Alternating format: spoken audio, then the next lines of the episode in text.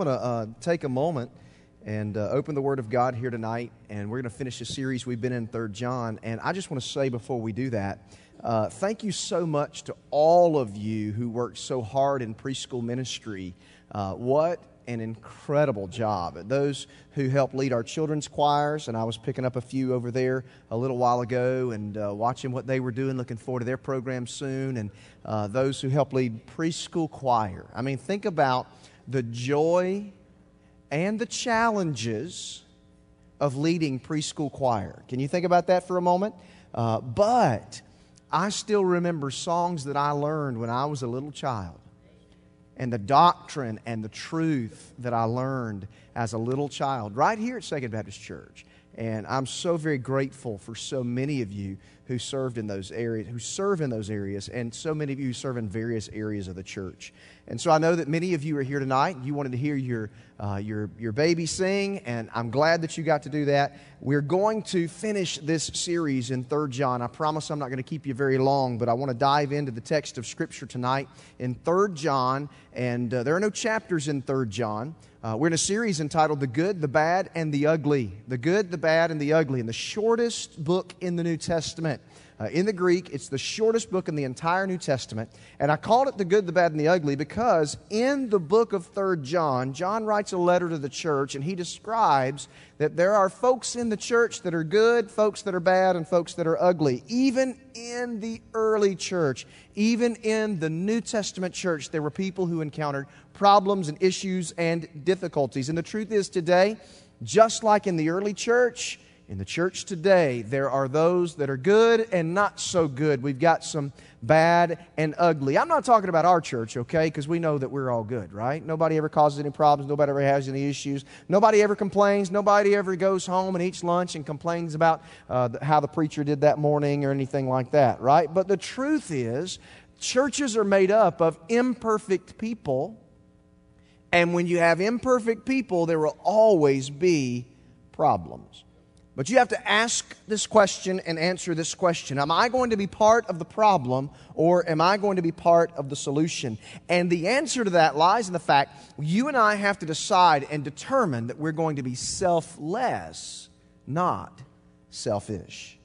Problems arise in marriage, in families, in friendships, and in the church when we choose to be selfish instead of selfless. And so here in 3 John, we see four men. We see a man uh, named Gaius, to whom the letter was written from the Apostle John. We see a man named Diotrephes, who opposed the work of God. We see a man named Demetrius, who was honored. And we see the Apostle John. We finish tonight in verse 13, 14, and 15 as we look at the text of Scripture, as we talk about those who are hopeful, those who are hopeful in the work of God. We've talked about how one, Gaius, uh, was a help to the work of God, how Diotrephes hindered the work of God, how Demetrius was honored in the work of God. And tonight we'll talk about those who are hopeful in the work of God. 3 John, verse 13, 14, and 15. This is John writing. He said, I had much to write to you, but I'd rather not write with pen and ink.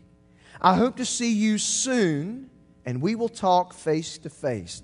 Doesn't say Facebook to Facebook, right? We will talk face to face. Peace be to you. The friends greet you. Greet the friends each by name. Remember the powers in the Word of God. Join me in prayer. Father, tonight, thank you for the truth of your Word. Teach us from its pages. Transform us by its power. In Jesus' name, amen. What does it mean to hope? What does it mean to have hope in this life? For, for many of us, sadly, hope is how this little boy defined it. Hope is wishing for something you know you ain't going to get. That's what that little boy said. But the truth is, I've told you this many times, and we need to remember that hope in the Bible is not a wish or a want or desire. Hope in the Bible is a promise. The Bible says that hope does not disappoint. Biblical hope means it's an expectation of something that is going to happen. It just hasn't yet happened. We have a hope for heaven one day. And those of us who know Jesus Christ as Lord and Savior, that hope is firmly fixed and secure. It's not a wish or a want. We're not trying to work our way there. It's a reality. It just hasn't yet happened. And that's biblical hope. We all need to have hope no matter what the circumstance or what the situation. We can have hope in Jesus Christ. I heard about a never say die general who was leading his troops into battle, and he was captured along with several of his soldiers. And they threw this general and several of his soldiers down into a deep, dark pit, and in that deep, dark pit, it was filled with horse manure. I mean, they were covered from head to toe. The general stood up and said, Let's go, men, and dove into the pile of manure. He said, With this much manure, there's got to be a horse in here somewhere, right? Now, that is never ending hope what kind of people are we going to be? Are we going to be people who have a hope and an assurance and a confidence? Are we going to be people who are discouraged, who are downtrodden, who are defeated? Those who know Jesus Christ should never lose hope because you're never without hope when you know Jesus. The Apostle John was a man of hope. We see this two big things here, verse 13 and 14 and verse 15. Number one, he was hoping to enjoy their presence. He was hoping to enjoy their presence. John says here in verse 13 and 14 that his desire is to see the people of God. He wants to see them face to face. I'm so thankful that God has given us the church here on earth. I am so grateful that God chose in His infinite wisdom to establish a local body of believers called the New Testament church. When He saved us, He didn't tell us to go live the Christian life on our own, but He placed us in the context of community. And this is the place where the Christian life can be best lived out within the context of a community called the church. When God saved people in the New Testament, what did He do? When their life was changed by the gospel, they were immediately placed in the context of the church so they could grow in their relationship with the Lord Jesus and in relationship with others. Now, these days, they're popular authors and teachers and former pastors who say, I'm going to love God and I'm going to serve God, but I'm not going to do it in the context of the church. I love God and I want to follow Him, but I'm no longer going to be a part of the church. But I want you to know tonight the Bible knows nothing of that sort of Christianity. If you read the Bible, those who genuinely love Jesus have a desire to fellowship with other believers as a part of a local New Testament church. This shows us how important relationships are. John is saying, I want to enjoy your presence. I want to be with you. When I come to church, I enjoy being here with the people of God. This ought to be a place where we have friends, where we can fellowship, we can have a good time, drink a cup of coffee, slap somebody on the back, smile at them, share our struggles and burdens, enjoy one another, and grow as believers in Jesus Christ. Look, look what he says here in verses 13 and 14. He says, I had much to write to you, but I'd rather not write with pen and ink. I want to see you, look at now, I want to see you soon, and I want to see you face to face. John says he has a hope, an expectation that he's going to see them soon and he wants to see them face to face. Now, the end of 3rd John is very similar to the end of 2nd John, written by the same John, the apostle. If you look at 2nd John, verse 12, notice the end. Though I had much to write to you, I would rather not use paper and ink. Instead, I hope to come to you and talk face to face that your joy may be complete. His desire was to come soon. Now, think about this. If John writes a letter to the church and his desire is to come soon, and you are Demetrius or Gaius, that's encouraging, isn't it? If you're Demetrius, who's honored in the work of God, or, or Gaius, who's helpful to the work of God, that's encouraging. The Apostle John's coming, and we get to see him face to face. But if you're a Diotrephes, you're causing trouble, problems, then you're not looking forward to the Apostle John. It's kind of like um, it's kind of like how you feel when you see a police car. Depends on the context, right? So if if if you are in a bad situation, somebody's uh, somebody's you know stick them up and they got a gun and you're holding your hands up in the air and they're trying to steal everything you've got and you see a police car come, you're like, oh, thank the Lord, I've been rescued. You know that's a good thing. But if you're going 90 miles an hour down Moody Road, headed south of Matt Arthur Elementary, and you see those flashing blue lights, what do you say? oh no, this is not good at all, you're going to be in big trouble, right? So, John saying, I'm coming soon is an encouragement to some, but it is a warning to others. Those who are faithful in the work of God should be encouraged, but those who are unfaithful, those who are opposing the work of God, are, are warned. John's heart is full for Gaius and for Demetrius, but he's coming. And in fact, when we, when we read about Diotrephes, who was opposing the work of God, John said, I'm going to handle this. I'm going to deal with this. Just you wait. You wait till I get there. I'm going to handle this. There's a wonderful pastoral wisdom in his approach. I love what he says here. I want to see you, look at this now, face to face. Folks, let's just be honest. There's something even today about face to face communication that is so vital and important. We live in the most social age ever, but the least relational age ever. We live where everybody's connected on how many friends do you have on Facebook and followers do you have on Twitter and how many pictures do you have on Instagram and, and uh, does anybody use MySpace anymore? I didn't think so. Same group uses MySpace that still uses AOL, right?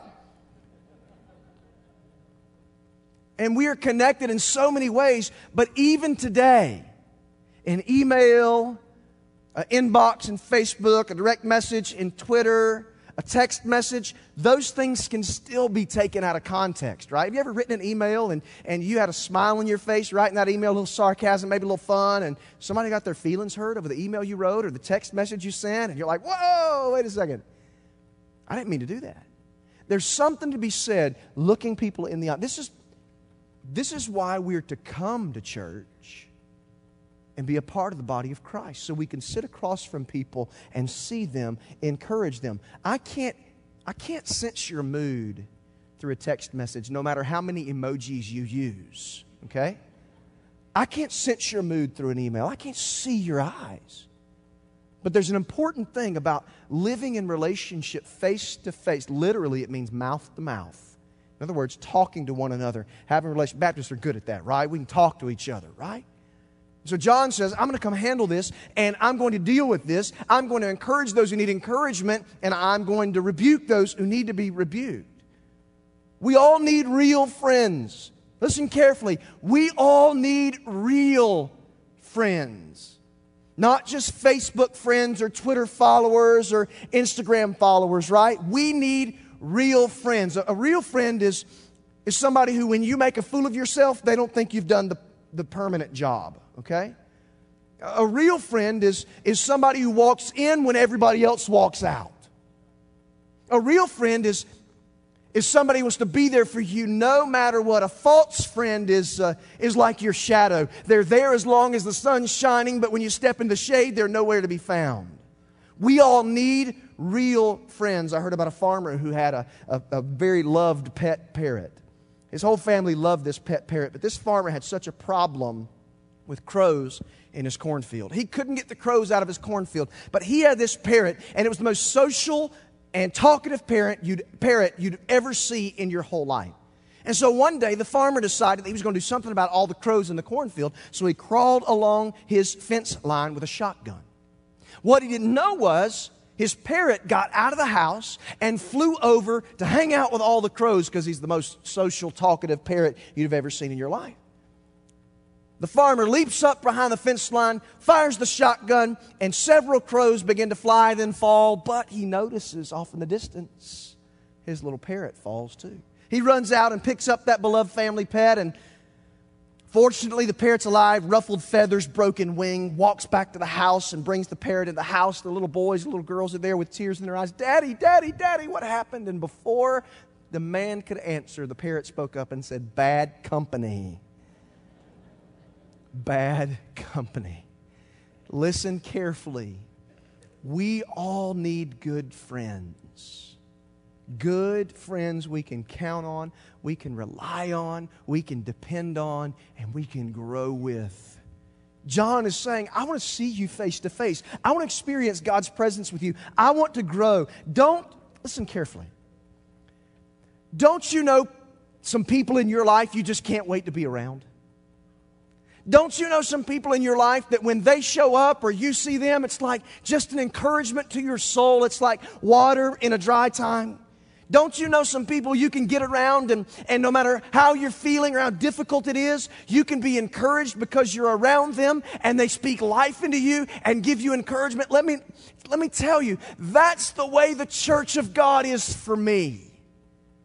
When I come here on Sundays and on Wednesdays and gather with the people of God, I'm encouraged. I love gathering with God's people to worship the Lord. And if you can't figure out how to enjoy church on earth, you're going to have a hard time being happy in heaven. Because we're going to be, if you're a believer, we'll be around God's people for all of eternity, even the weird ones. And you know they're all over the place. John desperately wanted to build those relationships. This is what Jesus said in the New Testament. You know, what's it about, folks? What is it about? Loving God and loving people. We got to love the people of God. So he hopes to enjoy their presence. And number two, he's hoping to experience God's peace. Look at what he says right there at the beginning of verse 14 Peace be to you. This must have been a real encouragement to somebody like Gaius because Gaius is not living in the midst of peace. Gaius has helped leading a church. He's helping to lead a church where a man like Diotrephes, who wants to have the preeminence, is messing things up. And so Gaius is living in anything but peace. He's living in the midst of chaos and confusion. And John says to him, Peace be to you. You see, peace doesn't mean much when times are easy, right? Anybody can have peace when nothing bad's happening. Anybody can have peace when their bracket hasn't been busted, right? March Madness, folks. Anybody can have peace when, when the skies are blue and the sun is out. Anybody can have peace when things are good. Anybody can have peace when the report card says all A's or the college says you're admitted. Anybody can have peace when everything's great. But peace means something when the storms of life come and shake you to your very core. And this is where Gaius is. He's in a He's in a time of turmoil, and John says to him, Peace. George Morrison wrote this Peace is the possession of adequate resources. Do you hear that? Now, this is good. That is a fabulous definition of peace. Peace is the possession of adequate resources. And the Bible says, Philippians 4 6 to 7, we can experience the peace of God because we have everything we need in Jesus Christ. So, as a believer, there's no situation you face where you do not have adequate resources to encounter that situation and have peace in the midst of a storm. There's nothing you encounter that Jesus can't help you handle or walk through. Peace is having adequate resources in every circumstance and every situation. And with that word soon, John describes the urgency in his desire to enjoy the peace of God. Peace. Peace is a wonderful Christian grace that has several facets. You need to understand you can have the peace of God, but you can only have it after you've experienced peace with God. We all want to live peaceful lives, but we will never experience peace as God intends apart from experience the peace with God that comes through a relationship with God through Jesus. You see, the Bible tells us that on the cross, this is a fabulous phrase in the New Testament Jesus Christ made peace through the blood of his cross. His death was an avenue whereby man and God were reconciled and brought together, no longer enemies, friends. Peace through the cross. But you can't have the practical peace of God unless you have the positional peace with God that puts you in a right relationship with Him. The Bible tells us in Romans 5 1, God loved us even while we were yet sinners, and now there's no condemnation for those that are in Jesus Christ. Philippians chapter 4 and verse 9 talks about the peace that we can have. John adapts this well known common greeting, says, Peace be to you. But what he's saying is this I want you, no matter what circumstance or situation you're in, to be able to experience God's peace. What's the Bible say in John 15, 13? Look at your screen. John chapter 15 and 13. Look at what Jesus says. Greater love has no one than this, that someone lay down his life for his friends. See, what does John say here in verse 15? Peace be to you. The friends greet you. Greet the friends by name. Do you know this is the only place in the New Testament where believers are referred to as friends? But I'm going to tell you something. Some of the best friends I have are church people. Some of the best friends I have are church people people who I can depend on, people who I can call, people who love God, people who love me in spite of my faults and failures, people who love you. Some of the best friends I have, I found because they're a part of the family of God like I am. He says, Greet the friends. And Jesus says there's no greater love than one who lays down his life for his friends. And then in, in, John 15, verse 14, the next verse, you know what he says? You are my friend if you do what I command. What's it mean to be a friend of God? We love to sing that song. It's a great song, a wonderful truth. I'm a friend of God, but you're not God's friend if you don't do what He says. I'm a friend of God if I obey Him and follow Him and experience His peace in my life. Now, get the picture of this kind of peace. And I, we're almost finished, but I want to I want to paint this picture for you. Gaius is in the midst of turmoil. The church is in an upheaval because Diotrephes wants to have the preeminence. He's trying to, to run the show. John says, Peace to you. John says, I want you to experience God's peace. He's, he's speaking peace in the midst of a storm. Picture a massive hurricane raging over the ocean. You've, you've seen before on the Weather Channel or Ben Jones on WMAZ, they show the, the Doppler radar and this huge cyclone, these, these huge hurricanes over the ocean on the surface of the sea. Can you imagine how tumultuous and crazy it is, and how the giant waves create this sense of havoc and chaos? But if you go 25 feet down, just 25 feet down, the waters are clear and calm. 25 feet down, peace.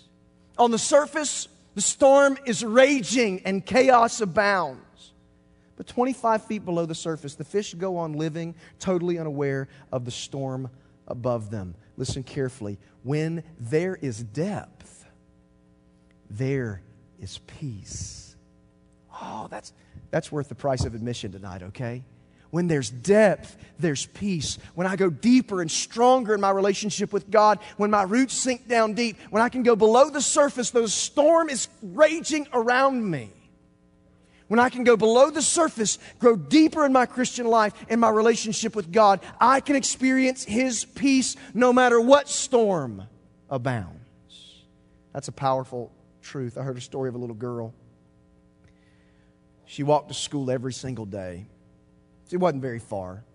One day, the, the mother became very concerned because the, the weather turned bad very quickly awful rain, thunder, lightning. And here's this little girl who's supposed to walk home from school. And as the afternoon progressed, the winds began worse and the storm clouds rolled. And it was just one of those, one of those middle Georgia thunderstorms that just can appear in a moment.